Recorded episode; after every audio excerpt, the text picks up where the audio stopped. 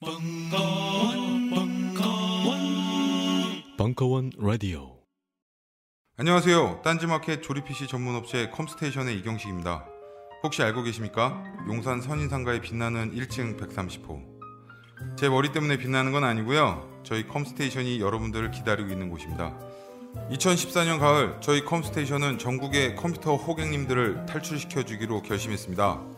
더 이상 용산에서 어리버리하게 돌아다니지 않아도 될 우리 딴지스를 위해 신뢰와 정직함으로 컴스테이션이 선인상가 1층 130호에서 여러분들을 기다리고 있겠습니다. 친절함이 무엇인지 경험해보고 싶으신 분들은 주저하지 마시고 놀러오세요. 마음을 담아 설명드리겠습니다.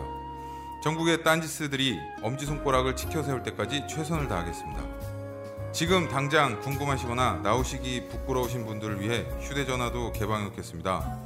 011-892-5568번 전화 주십시오. 고맙습니다. 컴스테이션은 조용한 형제들과 함께합니다.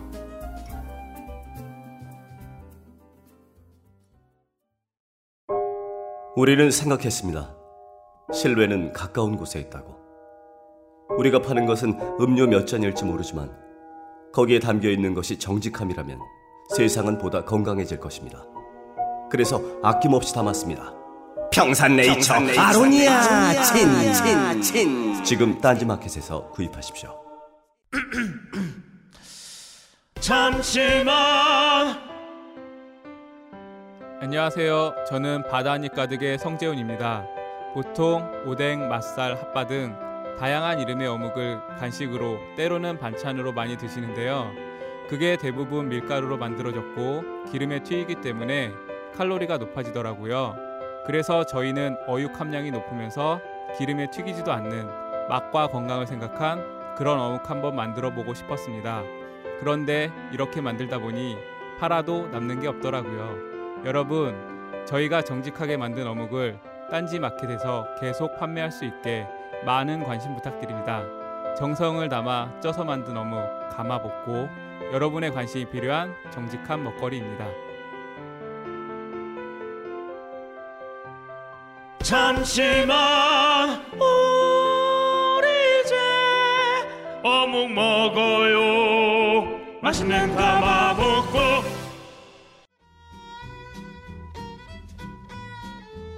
정신과 의사 하지원의 생활기스. 1회 나는 정상일까? 혹은 비정상일까? 개인편. 2부. 10월 7일 강연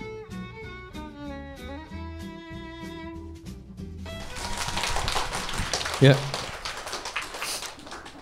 오늘의 후반전입니다, 이제. 오늘 12개 다 못할 것 같아요. 오늘 할 때까지 하고요. 시간제로 할게요, 시간제로.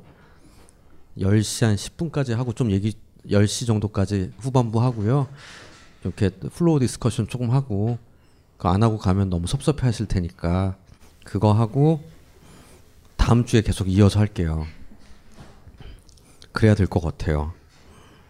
그러니까 원래 뒤 후반 어제 오늘 막 이메일 보내시고 오늘 오신 분 계실 텐데 아마 오늘 못 할 것 같아요. 다음 주에 꼭 오세요. 얘기하시면 다음 주에 오실 수, 여기부터 할 테니까 사실은 다음 주에 나 얘기할 건데 다 이 얘기예요. 비슷한 얘기들이 계속 반복되니까 4주 정도 한 한 두 번쯤 계속 오시면은 어디서 풍어를 부실 수 있을 것 같긴 해요. 자 이번 얘기는 이제 아마 여성분들한테 많이 관심 있는 부분일 텐데요. 먹는 거 때문에 스트레스 받는 얘기입니다. 10년 넘게 음식 먹는 거에 대한 기본적으로 약간의 죄책감, 불안감, 불편함 같은 게 있습니다. 학교 다닐 땐 별로 없었는데 서울와 직장 생활하면서 서서히 생겼어요. 케이크, 파스타, 타르트 같은 걸 먹으면 살이 찔지도 모른다는 불안감 때문에 먹고 난 다음에 며칠 동안 엄청나게 운동을 하고 저녁을 굶습니다. 기본적으로 식욕이 좋고 편식도 없는 편이라 일주일에 2, 3회 정도 이런 일이 반복된대요. 그러니까 뭐 많이 먹고 다음 날부터 2, 3일 운동하고 굶고. 그래서 이러다 보니까 1, 2년은 저녁을 먹을 때마다 죄책감을 느낍니다. 남들은 내가 이런 이 정도 강박이 있는 걸 모른대요. 가족, 친구, 회사 사람들도요. 왜냐하면 사람들이 저를 보면 넌 날씬해서 좋겠다. 왜소하는 왜소하다는 거고 사람들과 어울릴 때도 나 다이어, 다이어트해야 해서 안 먹어 이런 말을 잘 안 합니다. 남들은 모릅니다. 어 근데 개인적으로 알고 보면 몸매에 대한 집착이 강한 것 같고 평소에 여성 패션지에 실린 다이어트 기사도 자주 보고 케이블에서 하는 렛미인, 다이어트 서바이벌 이런 프로그램 좋아합니다. 어, 또 회사를 다니면서 자기 경력에 대한 욕심이 많아지면서 동시에 외모나 몸매 같은 거에도 엄격해지는 것 같대요. 근데 친구 중에 167에 110kg 정도 된 고도비만인 친구가 있는데 그 친구가 섬세하고 감성이 풍부하지만 좀 한심하고 대책이 없어 보이는 마음을 갖는 것도 사실이라고 합니다. 친구가 돼서 이런 생각을 한다니 미안하지만은 솔직히 그렇습니다. 그럼 약간 우월감을 느끼기도 한데요. 그러다 보니까 길을 가다가 지하철에서 뚱뚱한 사람들을 보면 나도 모르게 좀 우스워 보인대요. 한편 나는 저렇지 않아 다행이다 싶습니다. 내가 전에 뚱뚱하거나 몸매 컴플렉스가 있었던 있었으면 그런가 보다 할 테지만 저는 그런 적이 없는데도 그래요. 배가 부른데도 계속 먹거나 먹고 그렇다 먹토를 하진 않습니다. 먹고 토하고 이런 쪽은 아니고요. 식습관 자체는 문제가 없습니다. 다만 주말에 친구 만나서 뭐 이태리 음식 먹든지 케이크 같은 걸 먹든 먹든지 그러면 확 죄책감을 느끼는 정도, 망설이게 되는 거 이 정도.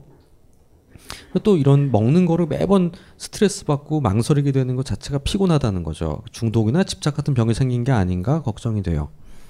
결론부터 말하면 정상입니다. 어 맞췄나요? 어, 정답이라고 맞췄다고 하는 것 같은데요. 예. 그 일단 기본적으로 먼저 하나 보여드릴 거는 이게 body image scale이라는 게 있어요. 남성과 여성인데 대략 자기가 생각하는 나의 체형을 근데 이게 되게 BMI라고 체질량 지수랑 맞춰져 있습니다. 그래서 아마 여기 앞에 분 몇 번이에요? 내가 생각하는 나의 난 몇 번 정도면 좋겠다. 응, 원하는 거. 2, 3번. 야. 2번 하려다가 하나 더 쓰신 거예요. 인간적으로 3번. 맞습니다. 이게 아마 17, 17, 18, 16, 17 요 동네거든요. 요, 요 동네가요. 그 우리나라 사람 일반적으로 정상 체중이 18에서 22라고 얘기를 하는데요. BMI는 체중 그러니까 키를 1. 뭐 1.6이면 1.6이라고 하고 그걸 제곱한 것을 몸무게로 나눈 걸 체질량 지수라고 하는데요. 예를 들면 그랬을 때 18에서 22 정도 사이를 정상이라고 합니다. 그래서 22가 넘어가서 25까지는 과체중이라고 하고 25부터 30 사이는 비만, 30 넘으면 고도 비만이라고 이제 얘기를 하는데 문제는 지금 요 앞에 분이 얘기하셨듯이 대부분 2와 3을 원해. 근데 2가 아마 제가 좀 정확하게 찾아보지 못했는데 17 정도일 겁니다 아마. 대한민국의 그러니까 제가 이제 이런 류의 이쪽에 나온 전문가인데 여고생들이나 여대생들을 대상으로 당신의 아이디어란 이상 체중이 얼마입니까를 이제 쓰게 해요. 그리고 키를 우리가 알고 있으니까 지금 현재 체중이랑 그럼 대개 17.0이야 그게. 그러니까 약간 마른 체형. 그게 자기 키로 보면은 일반적으로 우리가 일반적으로 생각하는 18에서 19 사이보다 2.5에서 3kg 정도 빠진 상태거든요. 배가 키가 한 160에서 160 정도면 2.3 정도 되기 때문에 2.34. 자, BMI 하나 내려가는 2.3kg에서 2.5kg 정도 빠지거든요. 그 정도. 그러니까 그 정도로 원해요, 되게. 그래서 그게 대부분 키에 맞춰서 계산해 보면 딱 정확하게 맞아요. 한국 사람들 생각하는 그 일반적인 body image가 근데 그건 정상은 아니거든. 좀 약간 마른 편 그러니까 저체중에 속하는 거거든요. 근데 그거가 정상 체중, 그러니까 그게 이상적인 체중이라서 문제. 이게 대한민국의 문제예요. 그리고 한 21이나 22 정도 여성이 21 정도다 그러면 자신이 굉장히 문제가 있다고 생각해요. 정상 체중 범위인데 계산을 해보면 그, 그러다 보면 이런 이런 문제들이 생겨요. 이게 이제 세층 거식증 환자거든요. 키라 나이틀리 사진인데 비, 비긴 어게인에 요즘 나오고 있는 한때 거식증이라고 소문이 돌았어요. 저런 모습 때문에. 저희까지 갈 필요 없게 저 저러고도 살쪘다고 생각하거든요. 그, 근데 그럼 저런 건 저, 지금 말하는 건 비정상 심한 병이에요. 심한 병이라고 할 수 있는 거고요. 어, 만약에 키가 160이라고 치면 2.56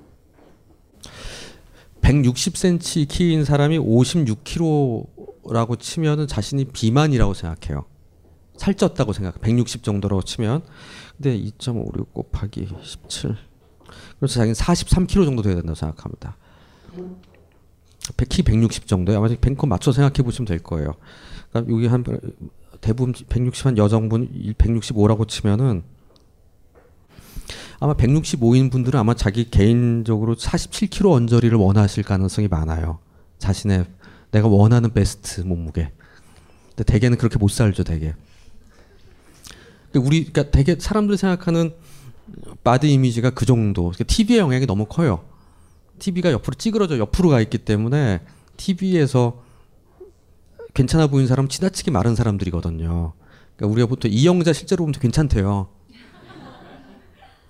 그리고 오늘 저희 어저께 오늘이구나 건대 영화과 실기 전공을 면접 실, 실 수시 면접 보더라고요. 그래서 애들이 왔다 갔다 하는 거 봤는데 정말 머리 조그만 애들만 다 모아놓은 것 같아. 전국에서 그런 어린 남자 애들만 쫙 신기하더라고요. 약간 기이한 체험을 했어요. 소두증인 애들만 다 모아놓은 것 같아. 얘들은 그래서 공부를 못한 안 하는 건지 그러니까 머리가 작으니까 나는 역시 TV로 나가야 되겠다고 생각을 한 건지 그런 애들만 보고서 굉장히 놀란 경험을 했는데 그만큼 우리가 한국에서는 어느 순간부터 아까 이 백, 비만인 분을 어, 문제가 있는 사람이라고 본 게 우리가 그만큼 서구 사회로 진입했다는 의미이기도 해요. 이런 식이장애라는 거는 문명 국가에서 있는 병이거든요. 우리 30년 전만 해도 없어서 못 먹었잖아요. 근데 지금 우리는 문명 국가가 되다 보니까 먹는 거와 신체 이미지가 나의 이미지가 돼요. 자아상이 돼요. 그 직결이 돼 있어요. 살을 그, 그 미국도 그렇죠. 그 미국의 부자들일수록 날씬하고 그걸 위해서 엄청난 비용을 지불하죠. 그리고 어, 흑인들 사는 저소득층 지역에 갈수록 비만인들이 엄청나게 늘어나는 그런 경향들이 한국에서도 보입니다. 마치 대한민국의 비만인 소아들 대부분 저소득층에 굉장히 많다고 알려져 있어요. 얘네들이 관리가 안 되는 다 정크푸드 같은 거 맨날 먹고 사 먹고 짠 거 먹고 엄마가 관리 안 못하고 그러다 보니까 어릴 때부터 비, 그 체지방 세포가 큰 게 되니까 중학교 고등학교 올라가면 계속 뚱뚱한 채로 지내게 되는 그러면 자아상도 굉장히 열등해지고 그런 애들을 많이 보게 되거든요. 한국에서도 어느 순간부터 자기 관리의 표상이 됐죠. 잘 관리를 잘하는 사람이 된 거죠. 그 아까 먹토 하니까 여러분들 많이 웃었는데요. 먹고 토하는 사람 굉장히 많습니다. 먹고 토하는 거를 많이 하는 사람에게 보이는 이걸 러셀 사인이라고 얘기하는데요. 이게 왜 그러냐면 이렇게 먹고 토하느라고 굳은 살이 배긴 거예요. 손등에. 러셀이라는 사람이 이제 거식증 내지는 폭식증을 처음 병 진단명으로 만든 사람이거든요. 모슬리 병원에 그 사람이 이제 하도 많이 환자를 보다 보니까 이런 정말 굳은 살이 있어요. 근데 제 환자들 중에도 꽤 많고요. 그리고 많이 토하니까 이렇게 이빨 안쪽이 녹습니다. 에나멜이 나오는 게 보여요. 그러니까 이런 것좀 나오면 그다음에 여기가 부어요. 많이 먹기 때문에 침샘이 부어 있어요, 항상. 그쯤 되면 이제 나한테 와야 돼요. 근데, 근데 이런 분들 폭식증만 있는 분들은 체중 유지는 잘 됩니다. 근데 이런 분들의 특징은 여성이 9대 1로 많고요. 대개 살이 찌는 체질이에요. 안타깝게. 먹으면 살로 가는 사람들이 있어요. 그리고 음 거의 예외 없이 다소 과체중이었던 때가 한 번 있어요. 그러니까 언제였을까요? 언제? 고3 빠졌어요. 고3 때. 그러니까 인생의 고3 때 엉덩이 무겁고 자기 인생 최고의 몸무게였던 때가 딱 있고 그 다음에 죽음의 다이어트를 한 적이 꼭 있어. 한 그 다음부터 대학교 1학년, 2학년 때까지는 미친 듯이 살을 빼가지고, 그러니까 내 몸이 왕창 쪘다가 왕창 줄었다가 해본 거예요. 그러니까 그 다음부터는 조금만 늘어나는 거에는 공포가 있고 그걸 하면 그걸 compensation 해야 돼 이 사람이. 그런 것들이 반복되는 일들이 있을 때 우리의 폭식증이 오는 건데 그것까지 가지 않더라도 그러니까 여대생 중에 상당수 뭐 5에서 10까지도 얘기해요. 한두 번 정도는 먹은 것과 체중 스트레스 때문에 토한 적이 있다가 있어요. 그러니까 반복적으로 그 일상에 지장이 있을 정도가 되는다면 병으로 봐야죠. 병은 어느 정도 수준이 되면 병이냐면 밖에서 밥을 못 먹어요. 왜냐 면 밖에서 밥 먹으면 가 빨리 가서 토해야 되거든. 그래서 화장실 그런 공중 화장에서 토할 수가 없으니까 집에서 밥 먹는 거 좋아해. 밖에서 밥 먹으면 친구들이랑 밥 못 만나 그래서.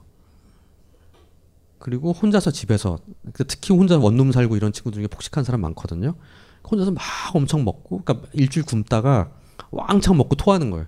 왜냐하면 토, 마치 우리가 막 이렇게 체했을 때 토하면은 좀 속 시원하잖아요.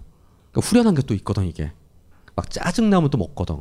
그리고 먹고 확 토해버리면 된다고 생각하니까 먹는 것 자체를 또 마치 술 먹고 토하는 건 똑같은 거예요 이게. 이 그게 나쁜 버릇화된 사람은 비정상입니다. 그러니까 나는 남자친구랑 뭐 다툼이 있었거나 뭐 과제물 때문에 선생님한테 혼났거나 그러고 나면 머릿속에 빨리 먹고 집에 빨리 집에 가서 왕창 사서 먹고 토해야 되겠다. 라는 게 그게 이제 연동되는 거죠. 집에 빨리 처박혀서 왕창 먹고 토해. 죄책감이 확 생겨. 하지만 그걸 해야지 난 속이 시원해. 이게 되면 이제 굉장히 나쁜 동네로 가는 거예요. 이건 배드 사인이에요. 그 폭식이라는 말을 하면 여러분들도 다 저도 폭식해요 이런 말 하면 손다돌 겁니다. 하지만 여러분들이 생각하는 폭식은 폭식이 아니에요. 라면 한 개 다 먹어요? 밥도 말아 먹어요? 음, 거기까지 좀 많이 먹었다는 생각 들죠. 그러니까 대부분 여러분들이 생각한 여성분들, 젊은 여성분들 생각할 때 라면을 한 개 다 먹고 밥을 말아 먹었어. 계란 넣고. 그럼 어, 나는 죄를 지었어라고 생각을 할 겁니다. 아마도 남성분들은 뭐 그냥 있을 수 있는 일이라고 생각할 수 있는 뭐 피자를 combination 피자를 세 개를 먹었어. 미쳤나 봐 내가 이런 생각이 들 거예요. 뭐 한 개나 한 개 반 먹더니 아 저는 combination 절대 안 먹고요. 마르 마게리타만 먹어요. 뭐 이런 앞에 피자 위에 토핑 들어가 먹으면 안 돼요. 뭐 이런 얘기하는 사람이 아 사람들이기 때문에 진짜 폭식을 하는 사람은 피자 한 판, 통닭 한 마리 이게 이걸 한 번에 하나씩 아니라 이렇게 쭉 먹는 거 이렇게. 그 다음에 그 먹기 좋아하는 스폰지 케이크 되게 좋아하거든요. 이렇게 줄게 빵집 가면 이렇게 길게 파는 스폰지 케이크 있잖아요. 그거 두 줄씩 팔잖아요. 같이 먹어야 돼. 그런데 그걸 이렇게 잘 잘 들어가거든. 그거랑 우유랑 같이 먹어요. 빨리 잘 넘어가게. 마지막으로 그걸 다 먹고 난 다음에 마무리를 이제 그 우리 큰 거 빙그레 아이스크림 있죠? 그 컵. 그걸 이제 마지막에 먹어 주는데 선수들은 전자레인지에 돌릴 줄 알아요. 그거를 한 1분쯤 땡 하고 돌리면은 퍼먹기 좋거든. 달달하고 시원하고. 왜냐면 퍼먹다 보면 짜증나거든. 얼어 있는 걸 먹으면. 근데 그쯤 되면 우리가 폭식증이라고 얘기하니까 병적이다라고 얘기해. 그러고서 쫙 토하는 거예요. 그럼 자기도 죄스러운 거지 그게. 하지만 지금 여기 있는 분 정도는 병이라고 할 줄은 아니고 그냥 어 뭐랄까요? 우리 문화적인 반영 반영들이 있는 일단 생각이 듭니다. 왜냐하면 이런 경험이 있건 소녀시대 다이어트 식단이야. 끔찍해요 이거. 인간이 아니야. 현미밥 150g 닭가슴살 100g 브로콜리 다섯 점 계절나무 50 이게 한 끼 먹는 소녀시대 애들이 이런 거 먹는데요. 막 웃고 있어도 웃는 것 같지가 않을 것 같아. 인간이 아니죠? 그래서 근데 이런 그 정도 돼야 성공한다고 생각하고 그게 자기 개발이 자기 관리라고 생각하는 시대가 왔단 말이죠.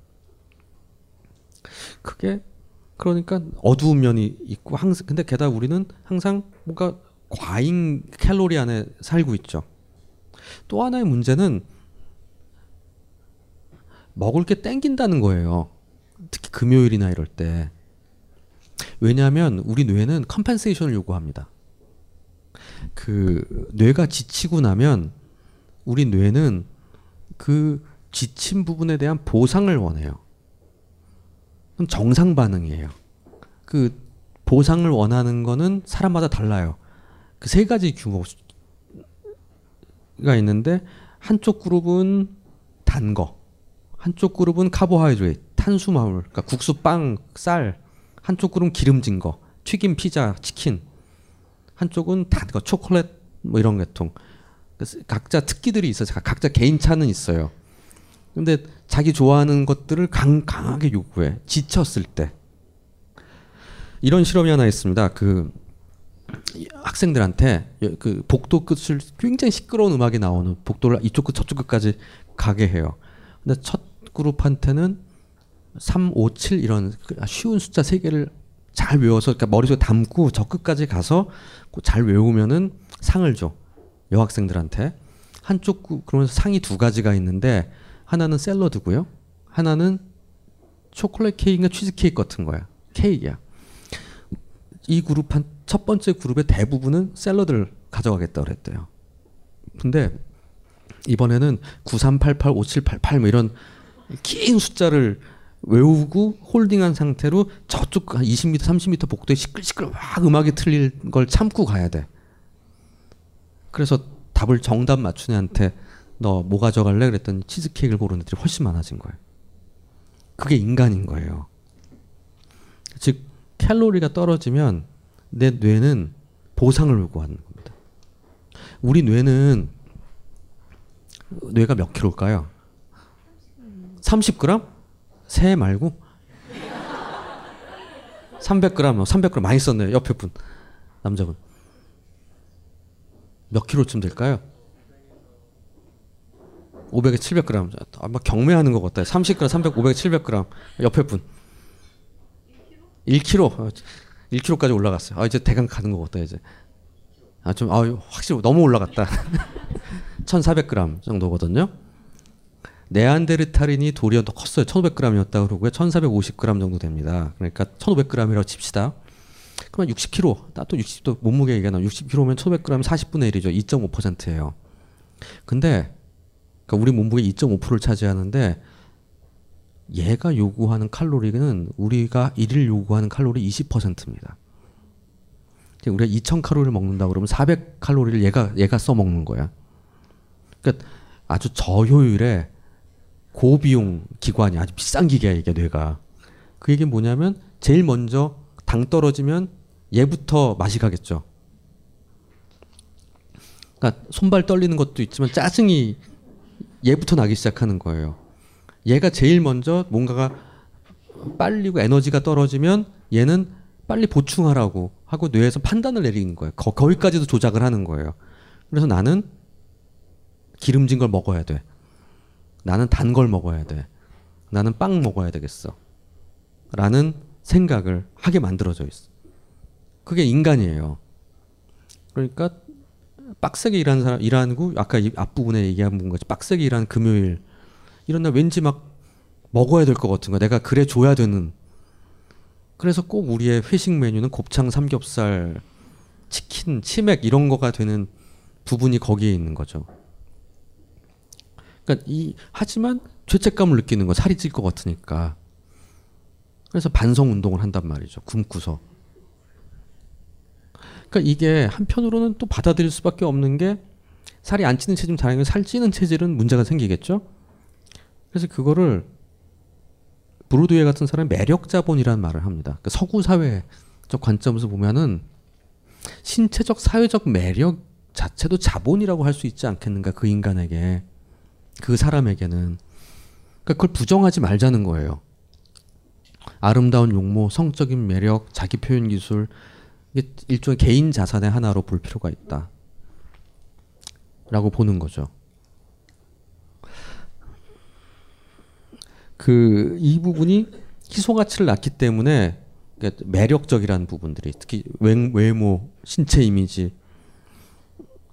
서로 전환 성적 그래서 실제로 통계들을 이, 이 매력 자본이라는 책에서 말하는 부분에서는 통계적으로도 키, 남자는 키 큰 남자, 여자는 예쁜 여자가 연봉이 높은 높다 뭐 이런 얘기들이 이제 반복해서 나와요.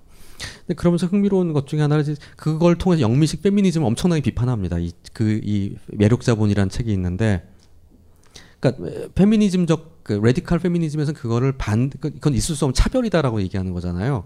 그러면서 여성을 성 여성화 시킴으로 인해서 도리어 고립시킨다 이런 류의 그런 논리가 이제 우리나라에서 20년 전부터 쭉 있었던 일종 영미식 페미니즘인데 반 거기에 너무 경도된 게 아니냐라고 얘기하면서 프랑스나 스페인 쪽의 페미니즘은 아름, 여성이 아름다움을 자신의 무기로 사용하고 아름답다는 게 뭐가 문제냐 라는 식의 얘기도 있다는 겁니다. 그러니까 여성은 매력을 발산 성공하기 위해 노력하는 건 도덕적으로 올바르지 않다라는 건 또 또 하나의 편견이 아니냐라는 이야기를 하기도 해요. 왜냐면 그건 존재하고 있는 일인데 그 존재하고 있는 거를 굳이 그렇게까지 일종 가치 판단적 관점에서 아니다라고 얘기하는 것 자체도 우습지 않는가라고 보는 경향이 있다는 겁니다. 그 하여튼 그런 부분에서 우리 사회에 그 매력 자본이라는 부분들이 존재하는 건 분명한 것 같아요. 그래서 그게 영향을 분명히 미치고 있는 거고 자신의 또한 실제로도 지금 우리 커다란 트렌드는 자기 관리 가 실패한 사람이라고 보는 경향들이 있다는 말이죠. 그거는 차별적이기 때문에 그러니까 세칭 PC가 아니다. politically correct하지 않기 때문에 그 말도 안 되라고 얘기하지 말자는 거지. 존재하는 걸. 아직 현재 존재하고 있는데 우리가 물론 하지 맙시다라고 운동하고 계몽할 대상이긴 하지만 그 부분이 존재한다라는 걸 인정은 일단 하고 실제로 굉장히 많은 통계들이 그걸 주장하고 있는 면도 있다. 하지만 이분이 지금 보이고 있는 수준의 스트레스는 정상 범위. 여러분들 모두가 갖고 있는 것보다 평균값보다 낮아 보여요. 이 정도의 스트레스는 제가 보기엔. 그리고 이분이 친구나 이런 분한테 경험하고 있는 우월감 있을 수 있는 법한 그러니까 좋은 선물을 받은 거죠 부모님한테 사실은 그러니까 살 안 찌는 체질을 받았다는 건 사실은 무척 좋은 체질이에요. 근데 거꾸로 요즘 이슈가 되는 것 중에 하나가 아프리 얼마 전에 어떤 뉴스 보셨을지 모르 아프리카에 다시 비만이 늘고 있대요. 다시금. 근데 이게 웃기는 게그왜 갑자기 폭발적으로 비만이 늘고 있는데 왜 그러냐면 두 가지 이슈가 있습니다. 하나는 전 세대 전전 세대만 해도 이 아프리카는 기아로 죽던 세대거든. 근데 갑자기 에너지가 들어가니까 그 우리 뇌세포에 몸의 세포에는 뭐가 있냐면 아프리카 사람들한테는 안 먹으면 죽는다라는 게 있기 때문에 지방 축적을 과도하게 시킨 경향이 있어요. 오버 칼로리가 들어오면. 왜냐면 생존을 위해서 3년 4년 동안 기근이 계속됐던 나라잖아요, 거기가. 그러다 보니까 그 다음 세대에서 갑자기 칼로리들이 막 영양이 세치 산업화가 조금씩 되기 시작한 아프리카 그 일부 국가에서는 초도 초고도 비만들 갑자기 나오기 시작하는 거예요. 왜냐하면 몸이 이 전 세대에 학습된 게 들어오는 건 무조건 집 내보내지 말고 비만을 지방으로 만들어라는 셋, 셋업이 돼 있고 그게 어떠, 어디서 또 검증됐냐면 1940년에서 50년 사이에 동유럽에서 그 일부 국가가 그 2차 세계대전과 그 이후에 엄청난 가난을 겪으면서 굉장히 많은 사람들이 굶어 죽었거든요. 그 다음 세대에서 비만이 확 늘어났어요. 6, 70년대에. 그렇듯이 우리가 우리 세대 에서 한편으로는 우리 전 세대, 전전 세대 보릿고개도 있고 이런 나라기 때문에 사실은 살찐 체질이 가능성이 많은 사람이 꽤 있을 가능성이 있거든. 우리나라 사람이 원래 그런 그 많은 오버칼로리인 적이 이번 세대가 거의 처음이거든요. 사실은 항상 언더 칼로리였거든요. 30년 전만 해도 쌀밥 먹는 게 대단한 일이었잖아요. 근데 지금은 오버 칼로리죠. 그러니까 그게 그걸 잘 소화할 수 있는 몸의 상태가 아니에요. 우리 우리 세대가 우리 전 세대로부터 이어받은 그런 면들이 있다는 거. 아 그리고 일, 아프리카 같은 경우 거꾸로 살이 너무 빠, 그러니까 날씬하면 에이즈 환자로 본대요. 그리고 가난한 사람으로 본대요. 흥미롭더라고요. 그러니까 문화적인 게 큰 거죠. 그럴만하죠. 에이즈가 워낙 창궐하니까 에이즈 때문에 마른 사람이라서 멀리 해야 되는 사람으로 보일 수 있기 때문에 마르면 안 된대. 그리고 뚱뚱해야 부자야. 뚱뚱한 사람들이 살아남았으니까. 먹을 게 항상 있던 사람이고. 그러니까 그만큼 문화적인 비교가 있을 수 있다라는 생각을 해보시면 좋을 것 같습니다. 그 다음은 이제 미래에 대한 불안이 있는 35세 남성입니다. 이분은요, 닉네임 비포라는 분인데요. 자살 예방 센터까지 전화하셨대요. 근데 미래에 대한 불안이 있는 원래는 만화가를 하고 싶었던 분이고요. 근데 꿈은 좌절됐대요. 그래서 한, 지금은 한 장도 그리지 않게 됐습니다. 그런데 꿈이나 목표는 없어도 생계를 위한 일을 때문에 그동안 그림 그리는 것만 해서 아무런 기술도 없기 때문에 막노동, 택배, 서빙, 몸으로 뛰는 알바만 하다가 또 경비원, 주차 관리 등을 하다 지금은 어느 건물의 보안 직원으로 일을 하고 계신답니다. 30대 중반이고요. 35세. 근무를 서면서 하루 종일 우울하대요. 내가 언제까지 일을 하지? 내 인생 어디서부터 잘못된 걸까? 친구들에게 이런 말을 이런 일을 하고 있다 말하기도 부끄러워요. 그래서 모임도 안 나가요. 만나도 즐겁지 않고 무슨 일을 해도 손에 잡히지 않고 불안합니다. 자살 충동이 들었다기보단 스스로 패배자이고 나고자라는 생각이 들어서 내 인생은 실패했다는 생각이 미칠 것만 같아 누군가한테 이런 심정을 털어놓고 싶어서였습니다. 나도 하고 싶은 일을 하면서 사는 건 아니라는 건 안다. 모든 사람이 그런 건 아니라는 걸 알고 있지만 누구도 자기 뜻대로 인생이 잘 풀리는 것이 없다는 그런 사람은 없다는 것도 압니다. 또 이제 와서 만화가가 되겠다는 포기하는 꿈을 새로 꾸겠다는 것도 아닙니다. 하지만 자괴감과 우울감에서 벗어나고 싶습니다. 어떻게 해야 할까요? 근데 어려운 일이란 생각이 들고 이미 어떻게 보면 25세 이런 생각을 할 때면 할 얘기와 아까 우리 궤적의 얘기, 얘기를 생각해 보면, 보면 좋을 것 같아요. 일단은 이분이 보이는 중에는 현실적으로 비정상 사인이 나오는 건 한 개도 없죠. 뭐 자살 얘기는 하지만 사실 자살 정말 있다고 너무 답답해서 연락을 했던 거고 두 번째로는 그냥 그래도 일을 하고 계시거든요. 그리고 다행히 뭐 보안 직원 뭐 이쪽으로 이렇게 안, 뭐 안정적일지 어떨지 잘 모르겠지만 계속 일은 하고 있다는 건 상당히 좋은 사인이에요. 끝없이. 그러니까 먹고 스- 그 절박감과 삶에 대한 생존 의지는 강하신 분이라는 생각이 들거든요. 음, 괜찮아요. 근데 삶의 궤적에 문제가 있는 거예요. 되게 이쯤 가면 뭘 해야 되는데 뭘 해야 되는데라는 걸 하기에는 너무 자신이 이룬 게 너무 없다라는 생각과 35라는 나이가 주는 그러니까 25와 35와 45는 굉장히 다른 얘기거든요. 왜냐면 고민과 선택의 문제에서 상당히 다른 얘기를 하게 됩니다. 25회는 많은 경험을 하는 게 왕 1번이에요. 실패에 대한 실패는 많이 해볼수록 수업 요구가 되는 거고 다 내 거가 되는 나이일 수 있어요. 그래서 도리어 실패들을 통해서 이 길은 아니라는 걸 명확하게 알 수 있거든요. 그래서 미련을 안 갖게 돼. 근데 35회는 좀 고민이 돼. 카드가 한두 개 남은 거예요, 이때는. 우리 인생에서. 한 개나 두 개 더 써볼 수는 있지만은 좀 불안해. 그나마 쥐고 있는 것도 너무 어떻게 하지 이런 게 있어요. 45회는 뒤를 보면서 정리해야 돼, 이제. 내지는 좀 뭐가 얻은 게 있으면은 그 다음 30년을 생각하는 걸 해봐야 돼요. 되게 그런 삶의 궤적의 큰 흐름에서는 고- 포인트마다 고민의 어떤 선택지가 너무 달, 그러니까 어떤 선택의 스탠스가 달라져야 되거든요. 이분은 지금 35에 아직 시작도 못한 것 같단 말이에요. 그러니까 당연히 미래에 대해서도 불안한 거야. 오늘이 만족스럽지 않으니까. 그래서 어디서부터 잘못된 거지라는 고민을 할 수밖에 없습니다. 자, 이 부분은 이런 생각을 해보시면 돼요. 항상 미래에 대한 얘기를 할 땐 굉장히 어렵습니다. 미래라는 거는 알수 없는 거잖아요.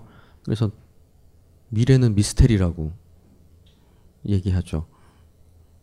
근데 미래는 아무도 몰라. 사실은. 근데 이 지금 불안한 이유는 지금이 만족스럽지 않기 때문이죠. 근데 지금이 만족스럽지 않으면 어떻게 생각하냐면 왜 난, 나는 이럴까라는 생각을 하게 되죠. 그러니까 저는 이렇게 생각해요. 여러분의 대부분은 합리적인 사람이에요. 우리 모두 합리적인 사람입니다. 내적 논리 구조는 매우 합리적이야. 그러니까 안에서 움직이는 워킹 모델은 하나 하나 하나만 보면 다 맞는 말을 해요. 근데 크게 보면 틀렸어. 틀렸다기보다는 크게 보면 나는 동의할 수 없어요. 문제를 잘못 풀고 있는 거야. 이런 경우가 상당히 많아요. 자, 지금이 만족스럽지 않, 지금이 만족스럽지 않은 건 미브링식으로 얘기하면 미브링이 우울하다는 느낌, 지금 좌절감 나고 그럼 갖게 될때 미브링은 이런 얘기했습니다. 내가 우리가 초자가 자아 이상이 나 이런 사람이어야 돼 이렇게 가야 되라고 얘기했잖아요. 가야 되라고 생각하는 건 저렇게 높은데 지금의 나는 여기야. 이 격차가 너무 커. 그래서 도저히 이걸 메꿀 수가 없어. 그 순간 우울해진다는 거거든요.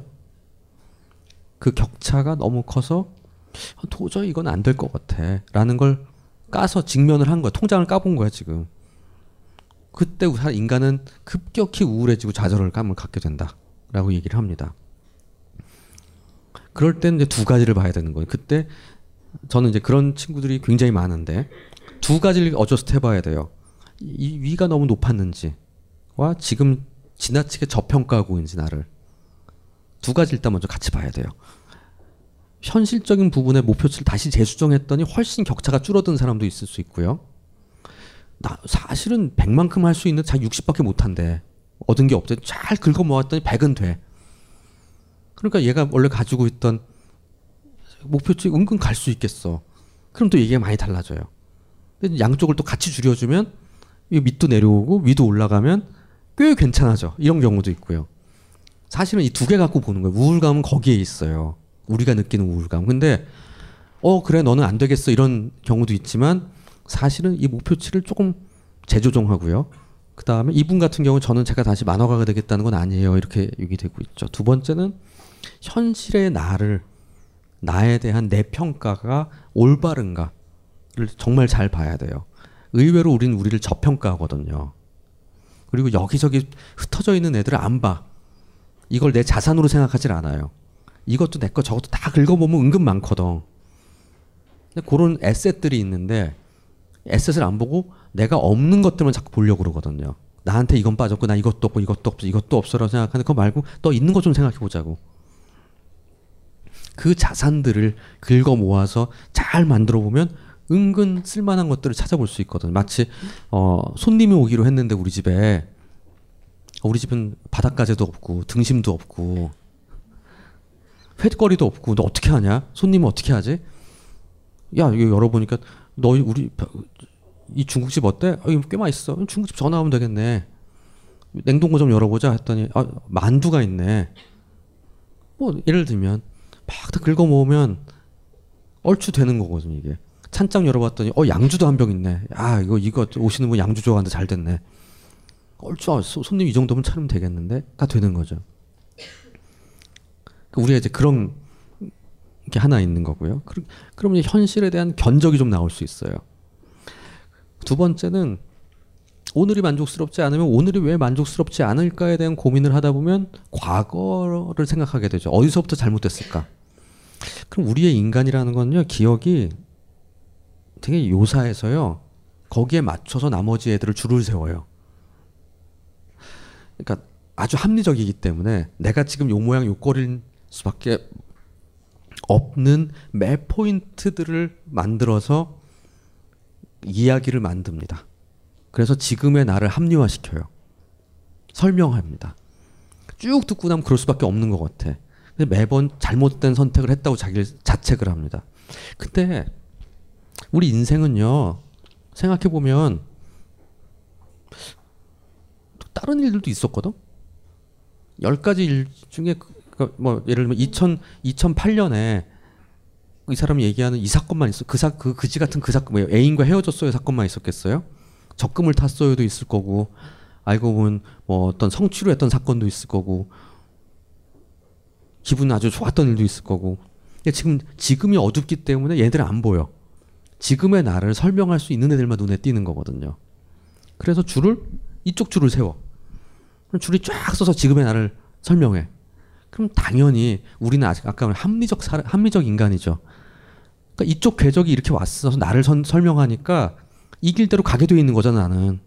그러니까 내일도 그지 같을 수밖에 없는 거야. 이 길 대로 갔으니까 난 나는 이 길로 설명한 나기 때문에 내일의 나는 이 궤적 안에서는 저 길로 갈 수밖에 없는 사람이라는 생각이니까 불안한 거예요. 역시 난 이럴 수밖에 없나. 인간은 합리적인 거예요 이만큼. 드라마라면 그게 맞아요. 하지만 우리 인간은 그래서는 안 되는 것 같아요. 그러니까 제가 그래서 섣부른 상담 받지 말라고 그러거든. 그러니까 심리 상담 이런 거 섣부른데 잘못 가면 꼭 이런 것만 털거든. 그래서 털어서 먼지 안 나는 사람 없어요. 세무조사 같은 거야 이게. 털면 다 털려. 그러면 그 심리 상담하는 분은 봐, 너 그래서 이런 거야 이렇게 얘기해요. 너의 트라우마는 이런 거야. 너의 문제 너 이래서 이런 거야. 그럼 내일도 그지 같을 수밖에 없는 거야. 그리고 도리어 나를 하- 지금의 나 오늘의 오늘의 기분이 이런 거일 뿐일지도 모르는데 나는 원래 이런 사람이었구나라는 거를 증명하게 돼. 본의 아니게. 그렇게 돼서 그 프레임이 하나 잘 만들어지면 더 안 좋은 거 내일 오늘 벌어진 내일 벌어진 일들을 자꾸 거기에 넣어서 그 정보가 더 공, 정교해져요. 그럼 더 그지 같아지는 거야 내 인생이 매일매일. 그리고 누군가를 원망해 주적이 하나 생겨 우리 엄마 때문이야 뭐 이런 거. 어쩔 거야 근데 다 옛날에 일어난 일인데 이런 일들이 벌어지게 된다는 겁니다. 자 그러면 어떻게 해야 되냐?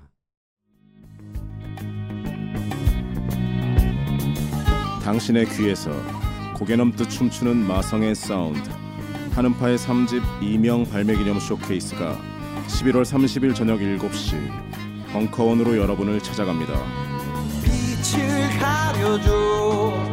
시린 겨울의 시작과 더불어 당신의 심장을 차갑게 얼려버릴 한음파의 공연에 여러분의 많은 기대와 성원 바랍니다. 한음파 is coming.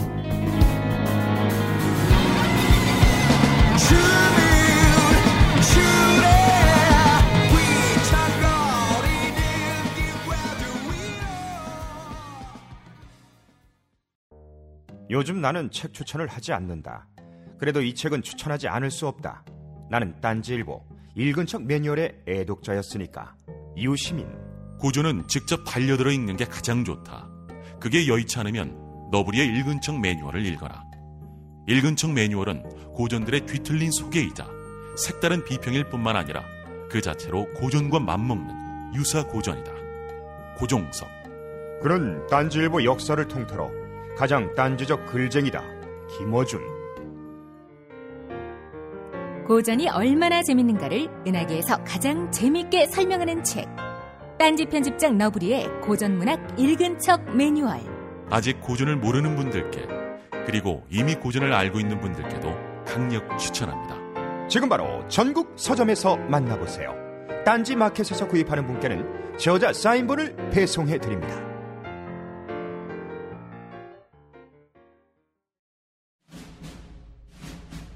스마트폰의 바이블 벙커원 어플이 대폭 업그레이드 되었습니다. 강좌 및 강의별 결제 기능 탑재 멤버십 회원이 아니라도 벙커원 동영상들을 골라볼 수 있는 혁신. 바로 확인해 보세요. 각종 사회 비리와 거짓말에 처절한 똥침을 날려온 딴지일보가 마켓을 열었습니다. 기자들이 검증해 믿을 수 있는 상품들을 은하계 최저가로 판매하여 명랑한 소비문화 창달에 이바지할 딴지마켓. 이제 신뢰를 쇼핑하세요. 주소는 마켓.딴지.com. 자, 그러면 어떻게 해야 되냐? 오늘을 바꾸는 거거든요. 오늘.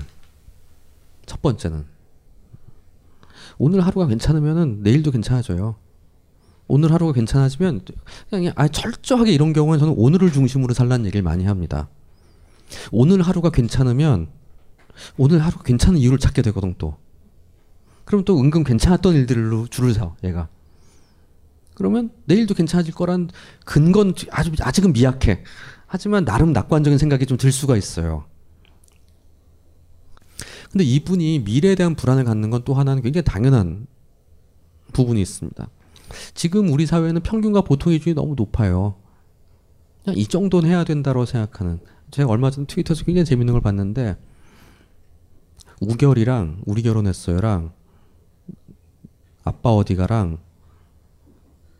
그다음에 저 회 출근합니다인가 이 세 가지를 세 가지가 유행하는 거는 그 세 가지를 포기한 청춘 세대들이 대리만족하는 거다.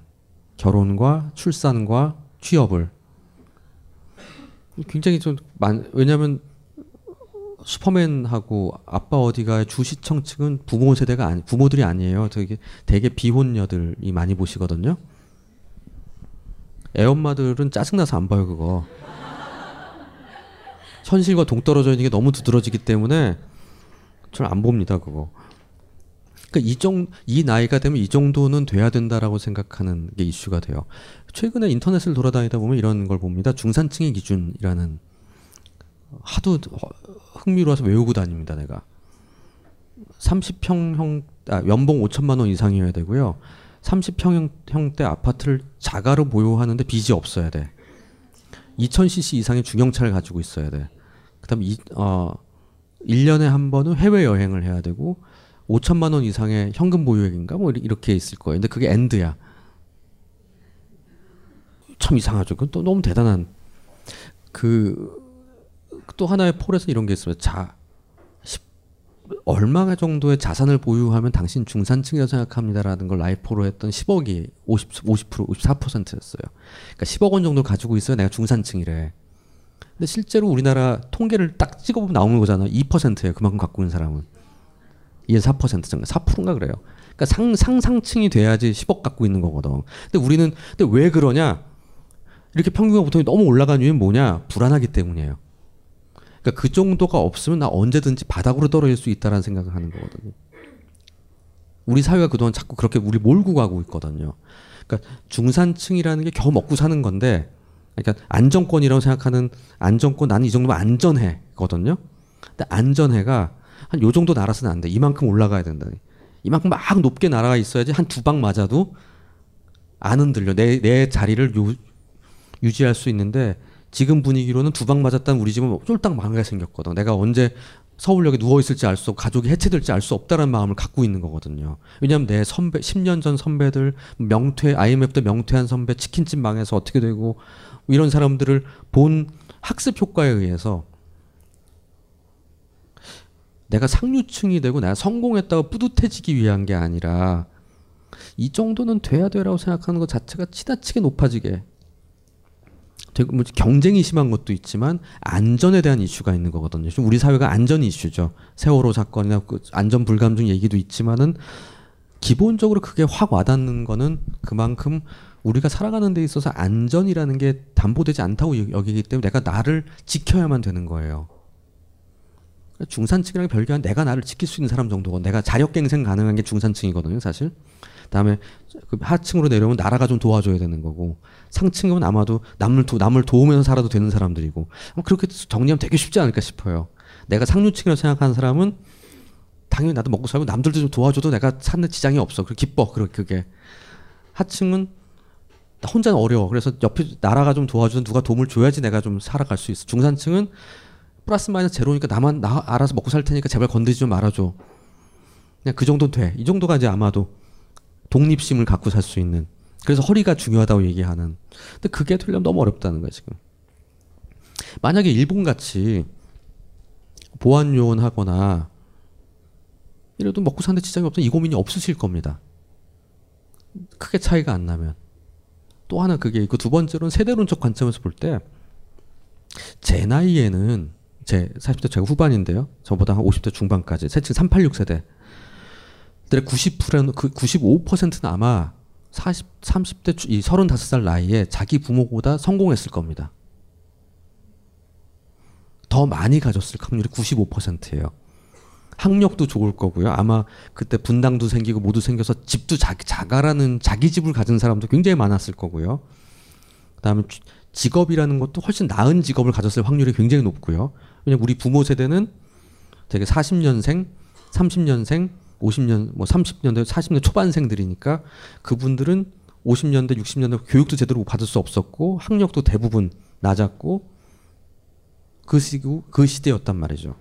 근데 지금 우리 요 35세는 좀 빠르지만 20대 중반부터 30대 초반까지로 생각하면 그게 한 8월 5년생 이하 30세죠. 그 8, 5년생이. 그 밑에 내지는 고길 중심으로 움직이는 친구들이 35세가 됐을 때, 30세가 됐을 때 자기 부모보다 8 그럼 8, 5년생은 대개 5, 5년생들이 이제 부모거든요. 50에서 5들. 그러니까 빠른 386들이죠. 그러니까 386 하나 위쯤 부터 60년, 60년들이 이제 60부터 시작하는 게 386인데 60들을 자식들이 이제 그럼 8 얘들이 90에서 사회로 들어오기 시작했어요. 이제 25, 30. 이네들이 이분들이 자기 부모보다 잘 날 가능성이 몇 퍼센트일까? 전 10% 미만이라고 봐요. 부모만큼 되기도 어려워요. 이미 60년 세대 이후는 대학 들어간 게 대학 대입 이 80%가 넘어가기 시작하는. 첫 세대고요, 대한민국에. 그 다음에 운 좋게 빵빵빵 몇 번의 버블링이 있어 있으면서 상당히 부, 자본을 축적했거든요. 부를 축적하고 있는 한 첫 번째 세대예요. 그 부를 축적한 채 늙어가고 있는. 자기 부모를 이길 가능성이 없어. 그러니까 삶의 만족도가 올라갈 확률이 매우 떨어져요. 안타깝게 약간 거시적인 측면에서 볼 필요가 있어 이게. 하면 된다라고 해서 하면 되는 시기를 지나고 우리 사회가 굉장히 발달하고 OECD 12위 국가가 되고 상당히 국가가 촘촘해졌어요. 그래서 뭐 사기치거나 애매하게 빈틈 보여가지고 갑자기 뭐 내 대 부를 갑자기 몇 축적하는 게 일반화되는 시기가 아니라는 거예요 이게. 그러니까 상당한 문제가 생기. 그 어떤 개인의 만족도란 측면에서 보면은 우리 사회가 상당히 단단해지고 촘촘해졌다는 건 좋고 지금 윗세대가 상당한 자본을 축적한 건 상당히 고마운 일이지만은 우리가 꽤 먹고 살만해진 것도 그 덕분이라는 건 분명하지만 젊은 세대 입장에서는 극복할 대상이 너무 센 거야 이게 대박 나겠어 감당이 안 돼. 그러니까 근데 내가 어릴 때 보고 자란 거는 훨씬 높아. 그리고 우리 부모는 당연히 나보다 낫길 바래. 그러니까 기대치는 내가 가지고 있는 것보다 더 높여놨어 지금. 그러니까 딜레마죠. 그러니까 미래가 불안한 불안하다기보다 미래의 견적이 안 나오는 거예요. 이건 불안한 게 아니라 사실은. 근데 그게 제가 요즘 경험하는 상당수의 젊은 사람들이 갖는 문제입니다. 그렇게 경우 그렇게 되는 경우엔 양극화가 일어나게 돼요. 하나는 미친 듯이 공부하고 일해요. 아까 우리 30 일하고 있는 그분들 같이. 그러니까 스펙 관리하고 뭐 관리하고 해가지고 죽어라고 해. 대학 때부터 막 아무 사생활도 없고 아무것도 없이 이쪽 길로 가는 거지. 그 밝은 세계 속에 살아남기 남아있기 위해서. 반대쪽은 아무것도 안 하는 게 나아요. 우리 인간은 합리적이라고 그랬잖아요. 합리적인 선택으로 아무것도 안 하는 게 남는 장사야. 왜냐하면 투자를 할 이유가 없네. 왜냐면 얘들 쫓아가려면 장, 장난이 아니거든. 괜히 여기다 헛질하는 것보다 아무것도 안 하고 숨만 쉬고 있는 게 나아. 왜냐면 그럼 밥은 먹거든. 굶기진 않거든 이제 우리가. 부모가 먹고 살기 때문에. 얘 내 방도 있고 밥은 있어. 그럼 가만히 있는 게 나아. 라고 생각하는 사람이 점점 늘게 되죠. 이게 지금 우리 사회에 약간 독특한 양극화. 근데 이분은 약간 다른 기, 개념이긴 하지만 자기 일을 하면서 하는데 이 부분이 이분의 만족도가 떨어지게 되는 면이거든. 왜냐면 지금 말씀드린 이런 기준치 때문에 어디 가서 얘기를 못 친구도 못 만나는 거고. 제 나이쯤 됐을 때 이제 그놈의 그놈의 밴드 미친 듯이 지금 막 다 모이기 시작했어요. 무슨 초등학교 동창 모여라, 뭐 고등학교 동창, 중학교 동창 모여라. 특히 그놈의 초등학교 동창 아이러브 스쿨 이후에 십몇 년 만에 모이기 시작했는데 저는 이제 안 나갔는데 애들 이렇게, 보, 이렇게 보면은 그냥 먹고 살만한 애들이 나와요. 그러니까 뭐, 뭐 이렇게 어디다 얘기할 만한 그리고 아닌 애들은 안 나와.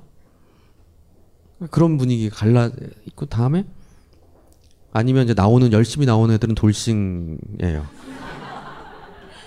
돌싱이 이제 많이 겹한 대여섯 명 있으면 그 모임은 굉장히 활발하게 잘 되더라고요. 그래서 항상 심심하거든. 그래서 항상 어디 모이니까 밥 먹으러 나와라, 술 먹으러 나와라 이런 얘기 한참 합니다. 넘어가겠습니다. 그 그래서 그런 만족도라는 부분이 굉장히 중요한 면이 있고 아까 그런 말씀드릴 거 있고 다음에 뭔가 이분은 지금 삶에 의미가 없다는 부분에서 재미 없고 지금 하는 일에 대한 만족도 없는 그 일이라도 재밌게 하고 살라 이런 말까지 생각, 이런 말 할 수는 없을 거라 생각을 해요. 근데 뭔가 내가 하고 싶은 일을 할 수 있는 상황이 됐으면 좋겠거든요. 근데 다행인지 불행인지 모르지만 이분은 자기 삶을 유지하는 거를 할 수 있는 분이라는 생각이 들어 참 좋은데 근데 그게 안타깝게 자기의 삶의 비전하고 맞지 않는다는 게 끝없이 자신을 괴롭게 하고 있는 것 같아요. 근데 자기가 좋아하는 여기도 얘기 자기가 좋아하는 일을 하면서 밥도 벌어 먹고 살 수 있으면 참 좋은데 그렇게 되긴 참 어렵죠. 근데 그거는 저는 이렇게 설명드립니다. 하고 싶은 일과 보상이란 두 개를 가지고 우리 선택하게 되는 것 같아요, 삶은. 그러니까 1번은 하고 싶은 일 내지는 내가 마음에 드는 일인데 보상이 많어. 보상도 꽤 많어. 2번은 하고 싶은 일이지만 보상은 별로야. 3번은 하기 싫은 일인데 별로 마음에 안 들지만 보상이 꽤 많어. 4번은 하기 싫은 일인데 보상도 별로야. 참 1번, 4번은 빼고 생각합시다, 우리. 2번, 3번의 문제가 걸리는 거죠, 결국. 그럼 나 근데 그건 삶의 선택이라고 생각이 돼요. 만약에 나에게 주어진 짐이 너무 많어. 가족, 뭐 형제. 내가 다 해야 돼. 그럼 하기 싫은 일에도 보상이 많은 걸 해야만 돼요. 내가 내가 몸이 좀 자유로워. 좀 가벼운 몸이야. 그리고 대신 또한 경우에 따라서는 아마도 삶의 궤적에서 나에게 요구되는 몇 개의 선택들을 포기해도 난 좋다고 생각해. 아마도 결혼과 육아일 가능성이 많아요, 그게. 그럼 나는 몸이 가벼울 수 있거든. 다행히 부모님이 지금 세대에서는 아까 말했듯이 경제적으로 독립된 부모들이 많거든요. 내가 모시지 않거나 요즘 이제 얘기되는 건 이런 겁니다. 부모님에게 경제적인 도움을 받지 않을 받지 못한 안 받는 걸 떠나서 도움을 안 드려도 될 되고 이분들이 건강하고 자기 관리가 된다는 것만으로도 이분들은 너한테 엄청난 혜택을 주는 거다라는 얘기를 합니다 저는. 그러니까 각자 먹고 살면 되는 거야. 내가 엄마 아빠 맨날 뭐 생활비 보내드려야 되고 맨날 누워있어 병원 데리다 대는 아무것도 못하고 이것만 안 해도 이분들은 나한테 엄청난 혜택을 주고 있는 거라 생각을 하잖아요. 셋업 중에서. 그 다음에 내가 하고 싶은 걸 하는데 경제적 보상이 없으면 그 오래 할 수 있는 거 하면 돼요. 언젠가는 그게 보상이 와요. 내가 전문가가 되거든. 근데 그 기간 동안에 버릴 거, 포기할 거 포기하고 살아야 되는 거거든요. 아마도 대부분은 인생에서 굉장히 중요하다고 생각할 수 있는 즐거움 한두 가지인 결혼, 그러니까 궤적 안에서 이제 누가 계속 요구하는 결혼과 출산 뭐 이런 것들일 텐데 그 부분을 쥐고 가게 되면 상당히 힘들어지게 되거든요. 그러니까 우리가 어떤 면에서는 참 안타까움인데 두 개의 떡을 쥐고 또 다른 떡을 또 갖고 가기 참 어려운 부분도 있다는 거죠. 왜냐하면 옛날엔 그게 아니래도 괜찮았을 텐데 지금은 조 경쟁이 굉장히 촘촘해졌기 때문에 강화돼 있고 사회가 촘촘하기 때문에 거기까지 용납하진 않는 것 같아. 그래서 만약에 결단을 내리면 그래야 될 것 같다는 생각. 아니면 도시에서 벗어나야 될 수도 있는 거고요. 근데 고립적인 삶을 살아야 될 수도 있는 거고요. 예를 들면 대표적인 예가 마루야마 겐지라는 소설가 아실 겁니다. 이분이 머리 빡빡 깎고 동그란 안경 쓴 그 아저씨 있거든요. 전업 작가를 하기로 결심한 순간 마누라랑 같이 산속으로 들어가 버렸어요. 애는 절대 안 낳을 생각을 했고 개 한 마리 키우면서 독하게 소설 쓰면서 살았 살면서 자기 자급자족이 되는 시골로 들어가 살면 아 요만큼만 벌면 된다고 자기 생각을 한 거죠. 그러니까 그런 류의 이제 선택의 순간이 오게 된다면 오게 되길 바라는 겁니다. 그러기 위해서는 탐색을 해야 되는 거고. 근데 그게 아니라면은 하기 싫은 일이지만은 어느 정도 경제적 보상이 있다면은 왜 그런가에 대한 의미들을 찾으려고 노력해야 되겠죠. 내지는 하다 보면 괜찮아졌어요도 경우에 따라 생겨요. 하다 보니까 왜냐면 돈을 많이 주면 좋거든. 그럼 이 일도 이뻐 보이거든요. 그런 경우도 있어요. 그런 생각들을 한번 해보시면 좋겠다는 생각을 했습니다. 근데 그게 잘 안 바뀌는 경우는 저항이 있어. 관성에 의해서 저항이 와요. 그러니까 어, 난 이 일을 때려쳐야 돼, 때려쳐야 되는데 벌써 10년째예요 하는 말 굉장히 많이 듣습니다. 인간 인간은 관성의 동물입니다. 왜냐면 그게 에너지가 덜 들기 때문에. 그러니까 여러분들 이사 가야지 생각해 놓고서 이사 못 가죠 잘. 어, 확실 나 회사도 옮겨갔으니까 옆 동네로 갔으면 좋겠는데 아, 여기서 친구들도 여기 있고 가까운 마트도 어딘지 알고 세탁소도 어딘지 알고 다 알아 여기는. 딱딱 내가 편해. 아침 저녁 출퇴근만 좀 멀리 하면 돼. 그럼 이사 못 가. 관성이거든 관성대로 사는 거거든요 이게. 관성의 힘이 그만큼 강력한 겁니다.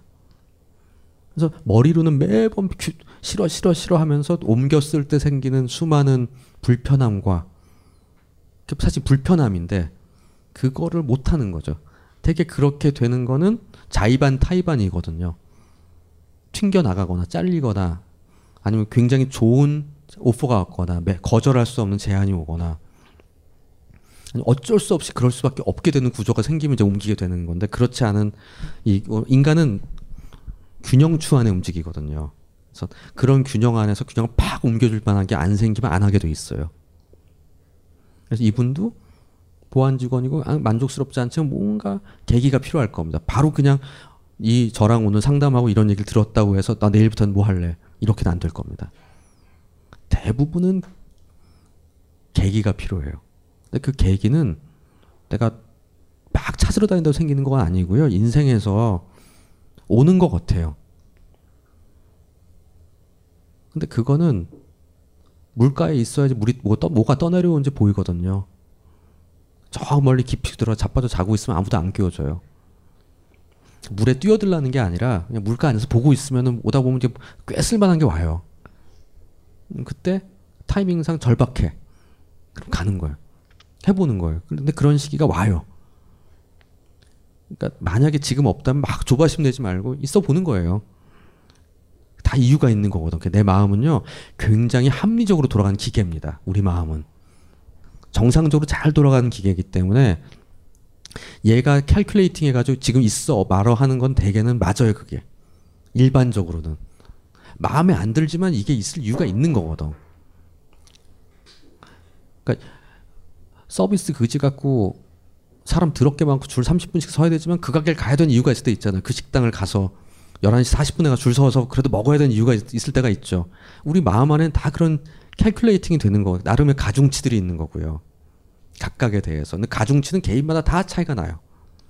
그렇기 때문에 남을 이해하기 참 어려운 거예요. 네가 왜 이걸 하니? 라고 할 때 내 가중치는 곱하기 몇인 것들이 있거든요. 뭐 내, 어떨 땐 터무니없는 거일 수도 있어. 종교적인 이유일 때도 있는 거고요. 아니면은 내 친구 때문일 수도 있는 거. 우리가 볼 때 너무 비합리적인데 얘한테 이 사람한테 그게 곱하기 5인 경우도 있는 거죠. 그 가중치가.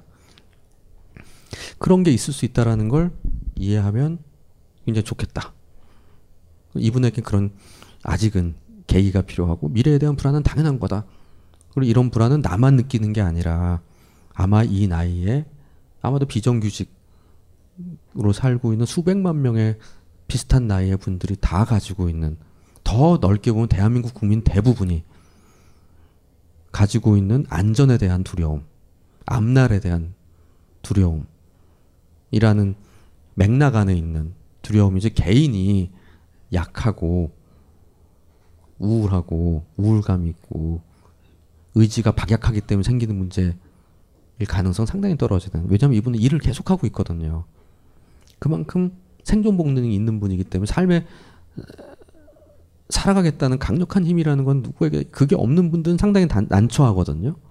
이분은 그런 분이 아니고 자기 의무와 권리와 책임들을 하고 것은 굉장히 훌륭한 자아의 힘이라는 생각을 저는 합니다.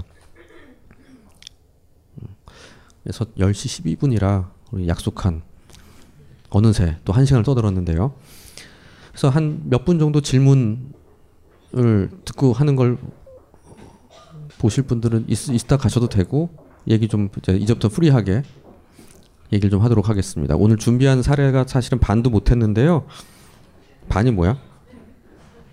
좀 이렇게 약간 세세하게 파고드는 게 아마도 여러분들한테 좀 더 공감 가게 생각하기 나을 거라는 생각이 들어요. 질문 있으시면 용감하게 손 들고 질문하실 때첫 질문이 너무 난해하면 남, 남들이 못해요. 그러니까 아주 단순한 듯 하지만은 바보 같아 보이는 질문을 하시는 게 좋습니다. 아, 예, 맨 앞에. 네, 두 번째 사례에서 초자가 너무나 강해서 그 여러 가지 문제가 같이 뒤섞인 거에 대해서 그 조금 이해 안 되는 부분에 대해서 그 어떤 지위나 어떤 직책 때문에 그 성과에 대한 거짓말을 한다는 부분에 대해서는 어떻게 불이해하시? 음, 그러니까 이제 그걸 이제 초자가 강한데 어떻게 그런 거짓말 할수 있냐? 그러니까 그 부분이 맹점이 되는 거거든요. 그러니까 그렇게까지 했을 때 갖게 된 이득이 낮다고 생각하면, 그러니까 나는 나를 블러핑하고 싶은 거예요. 내가 강해, 강한 느낌을 갖고 싶은 거예요. 강한 느낌을 가, 갖는데 그냥은 안 돼. 어, 저는 팀장이에요. 이런 얘기를 하던, 저 리더인데요. 이런 얘기를 해야지 내가 나인, 내가 좀 더 강한 내가 될 수 있어요. 어떨 땐 초자를 이기는 거예요, 걔가. 왜냐하면 나는 내가 그래야지 뿌릉뿌릉 하면서 강한 갈 때가 있거든요. 그러니까 무지 강할 때가 있지만 모든 게 100% 강하진 않거든요. 끝없이 저울질을 해요 우리 우리 머릿속에서는. 그러니까 어 아무리 강한 초자를 가지고 있는 사람이라 하더라도 가끔 거, 뭐, 나 이렇게 살짝 살짝 의외로 엄청난 나쁜 짓을 할 때도 있거든요. 그러니까 그게 뭐라고 얘기하냐면요. uneven development를 했다고 얘기해요. 그러니까, 불균등하게 자란 거거든요. 그래서 특정한 영역은요 전혀 작동을 안 해. 그런 사람도 있어요. 그러니까 일부 영역 이래야 되는 엄청 강한데요. 남이 고통받고 그것 때문에 엄청 미안해하고요. 남이 괴로워해. 내가 원하는 걸 하는 것 때문에 이 사람 하나도 안 미안해. 그리고 쟤는 제가 지가 했다고 제가 막 생각해. 착취당하고 있는데. 음, 얘는 어떻게 강한 초자를 갖고 저럴 수가 있어요? 그, 가능해요, 그게. 왜냐하면 그냥 날시스틱한 자기의 관점에서 내가 너무 중요하고 나를 중심으로 생각하기 때문에 타인과의 관계에서 생기는 불상사는 카운팅이 안 되는 거예요. 왜냐면 그건 중요하지 않거든. 내가 얻는 만족이 더 크고 그거가 더 필요할 때가 꼭 방어기자고 약간 다른 얘기예요. 그러니까 이게 그러니까 특정 영역에서 작동을 안 하는 거예요. 일부러 꺼버린 거야. 나, 왜냐하면 나를 위해서. 그러니까 몇몇 부분에서 여긴 딱딱딱딱 꺼 끄고 안 쓰는 거예요. 그러니까 우리가 옆에서 볼 때 이해가 안 가는 거죠. 그런 사람이. 그런 사람들도 있어요. 있기는. 예, 다른 분. 예, 저기 앞에 여성분이요. 어렸을 때부터 이제 친구들을 안 사귀었다고 했거든요. 그거는 그 타인이 자기한테 침입해 들어오는 게 싫은 게 어렸을 때부터 작동을 한 건가요? 근데 되게 이, 이거는 또 어떤 면에서 보면 조, 좋으냐면요. 우리 아까 이 얘기한 거 있죠. 지금의 나를 설명하기 위해서 인 부분도 꽤 있을 거. 진짜로 어릴 때부터 친구가 싫었을까? 친구가 싫었을 나도 있었고요. 친구가 되게 좋았을 나도 있었을 거예요 아마. 근데 지금의 내가 이렇게 계속 살다 보니까 지금의 나는 나, 나 맞아 원래부터 이렇지 라고 설명하면 훨씬 편하거든. 그러니까 그럴 가능성 우리 모르죠. 이분이 진짜 뭔지는 일단 그럴 가능성도 있다는. 우리 살다 보면은 어 난 원래 이랬어 라고 얘기해야지 내가 되게 편한 사람 편할 때도 많거든요. 그래서 나의 과거에 그랬던 것만 기억을 해내는 거예요. 근데 알고 보면 엄마는 전혀 다르게 기억할 수도 있어. 야 맨날 너 네 친구들 데리고 왔는데 야 누구 누구 누구 기억 안 나? 걔 우리 집에 맨날 잤잖아. 아 맞아. 그렇게 얘기하는 거지. 그걸 기억, 기억하기 싫었던 거야. 너왜 친구 때문에 울고 불고 뭐 했던 거 기억 안 나니? 뭐 이런 엄마나 오빠나 누가 볼 언니가 볼 때는 전혀 다른 모습을 기억하고 있을 가능성도 있겠죠. 그런 관점 한번 생각해 보시면. 근데 그거 말고도 설명할 수 있는 방법은 대여섯 가지쯤 있어요. 정답은 없어요. 왜냐 특히 과거에 대한 설명을 할 때는 제가 오늘 여러분들과 얘기하는 중요한 부분들은 오늘 이 사람이 느끼고 있는 이 괴로움이라고 얘기하거나 뭔가 저는 문제인가요 얘기하는 게 지금 이 사람의 전체적인 큰 흐름의 정상인가 아닌가에 대한 얘기를 하는 거거든요. 근데 그거를 지금 나의 문제 설명에 과거들을 얘기하고 있지만 이게 진짜일까? 뭐 진짜이기도 하고 가짜이기도 하고인 거죠. 이 사람에겐 진짜로 지금 느껴지고 있는 거지만 사실은 뭐였는지 알 수 없겠죠. 사실 이 사람의 전체적인 365일을 생각해 본다면 다른 분 아까 예 뒤에 남자분 예. 네, 질문이요. 강의에서 궁금한 게 하나 있고 여기 일반적으로 궁금한 게 하나 있는데요. 그 첫 번째 두 번째 사례가 저희 보면은 자아가 그러니까 지금 말씀하신 그 자아라기보단 자신만의 세계가 꽉 갇혀져 있는 사람이 상담을 한 것 같아요. 근데 지금은 그 상담 신청한 사람이 자신만의 세계가 갇혀 있는 사람인데 반대로 그 두 번째 사례의 직장 상사처럼 이 사람을 항상 상대해야 되는 그런 사람의 입장이라면은 그 그런 사람들이 상담을 해오면은 그 사람이 취해야 되는 자세 이런 게 하나 궁금하고요. 그 다음에 두 번째 일반적인 질문인데요. 그 정신과에 대한 좀 일반적인 것, 일반적인 그런 좀 편견들이 있잖아요. 예를 들어서 뭐 정신과에 가면 의료 기록이 남아서 뭐 이 사람은 끼고 본다든지 아니면은 뭐 가면 무조건 약물 치료를 한다든지 이런 좀 편견들에 대해서 그 궁금하거든요. 예. 첫 번째 부분 아까 두 번째 사례인 같은 사람을 부하 직원으로 두면은 어떻게 할 것이냐. 같이 일해야 되는 동료다. 깝깝하죠. 첫 번째는 그러니까 아마 넉, 앞에 최소한의 일들만 하고 있거나 아니면 좀 이렇게 융통 우리 흔히 일본 말로 유도리 없이 매뉴얼대로만 이제 움직이는 그런 경우에는 저는 이제 부모를 부모가 되는 마음이란 말 얘기하는데요. 그러니까 어 우리가 마음에 높은 사람이면 이런 사- 야 이런 것까지 내가 얘기해야 되니라는 마음을 항상 많이 가져요. 야 내가 이런 것까지 얘기해야 되냐? 야 그거 넌 집에서 안 배우냐 그런 거? 이런 것까지 얘기해야 돼 근데 그런 마음을 가지고 야, 내가 몇 번을 얘기해야 되냐? 벌써 세 번째잖아. 세 번째 아 얘는 세 번 얘기해야 되는 애야. 아, 얘는 세 번 동안 아주 근데 그 특히 구체적으로 세 번을 얘기해야 돼. 어, 대강 얘기하는 게 아니라 상당히 구체적으로 세 번은 얘기해야 되는 애인데 아, 그럼 나 머릿속에 다섯 번 하면 되겠다 얘는. 어, 세 번만에 되네. 어, 많이 좋아졌다. 대신 굉장히 구체적으로 그리고 이런 것까지라고 생각할 정도로 세세하게 손이 많이 가는 거죠 그러니까 왜냐하면 일반론적으로 우리가 사회성이라고 얘기하는 부분들의 훈련이 전혀 다른 곳에서 됐을 가능성이 있는 분이니까 그런 거에 대한 일반적 가치 기준이나 판단의 근거나 이런 부분들이 조금 다를 수도 있으니까요. 마치 우리가 교포를 데리고 일을 한다든지 예를 얘기할 때 너 이 단어 몰라? 뭐 이런 거 있잖아요.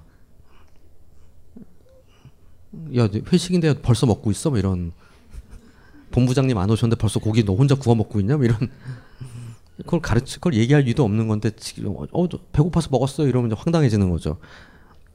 그런 거니까 두 번째로 그 다음에 이제 일반론적인 질문은 정신과 의무 기록 문제는 아무도 못 봅니다.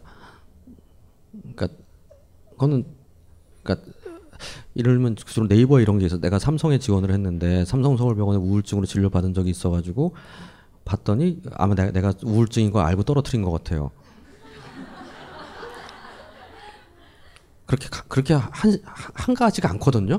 첫 번째는 두 번째로는 그러면 그 사람 되게 편할 거야. 내가 딴 거 아니면 이것 때문에 떨어졌다고 생각하니까.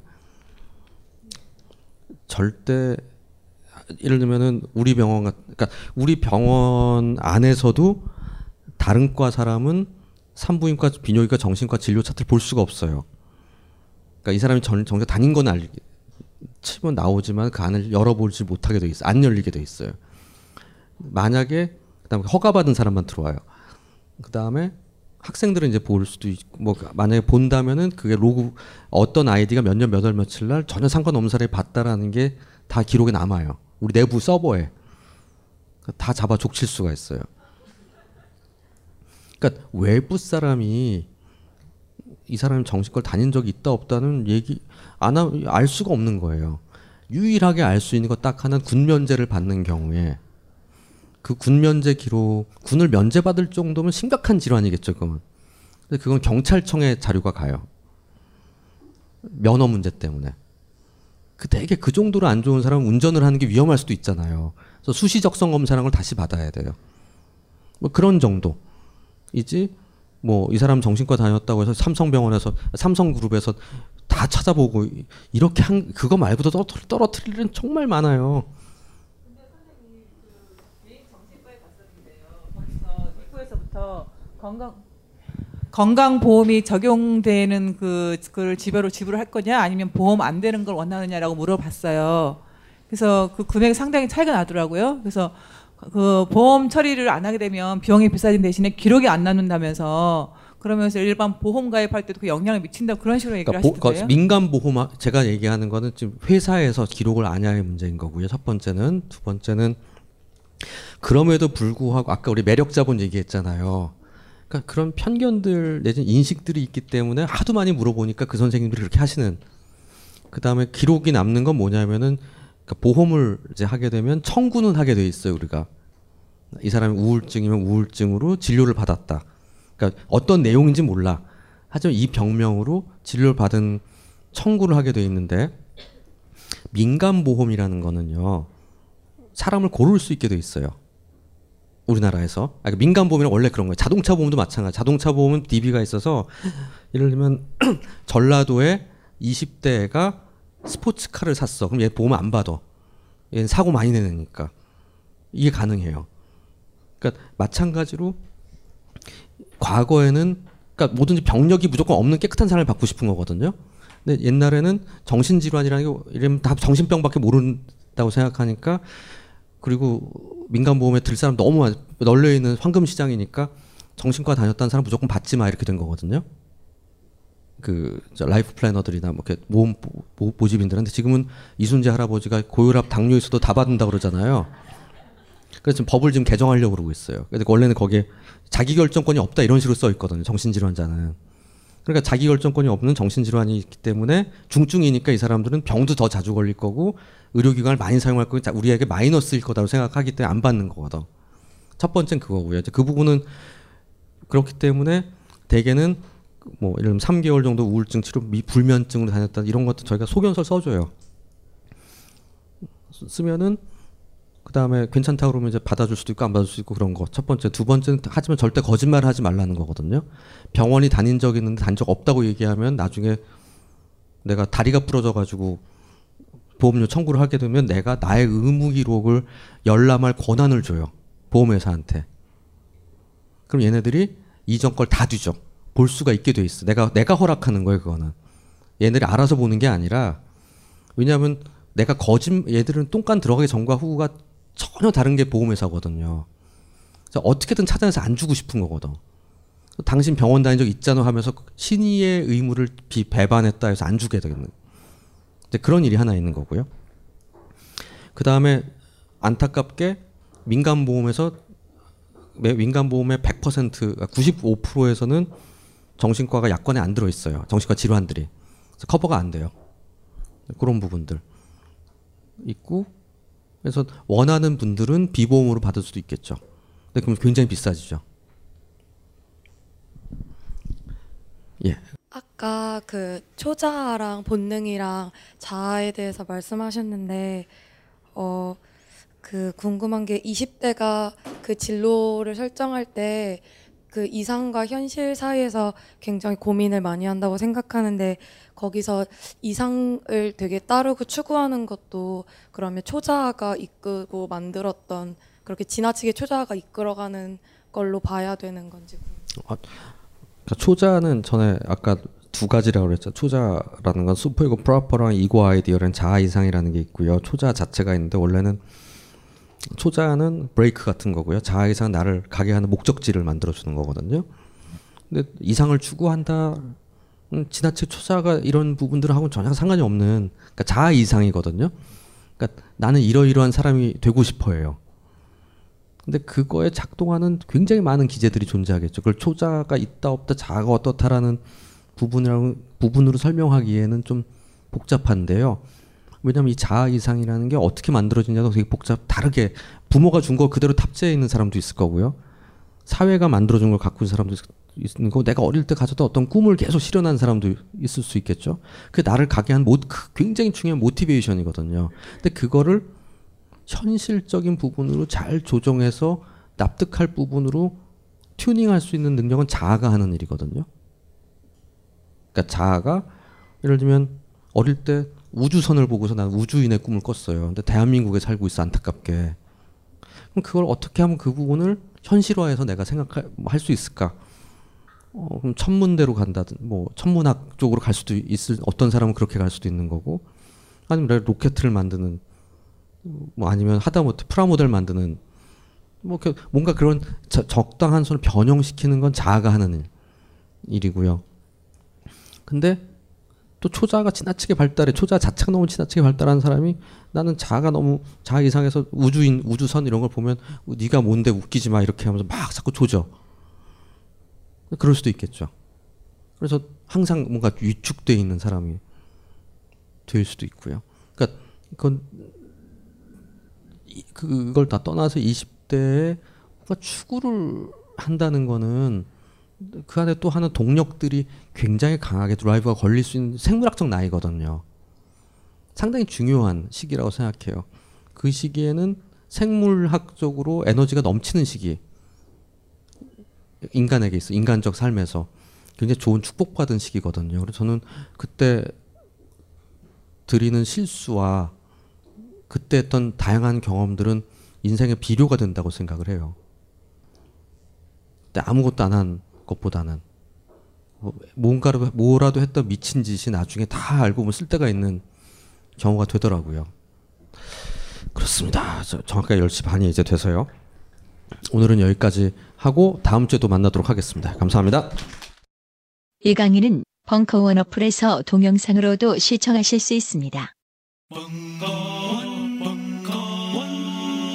벙커원 라디오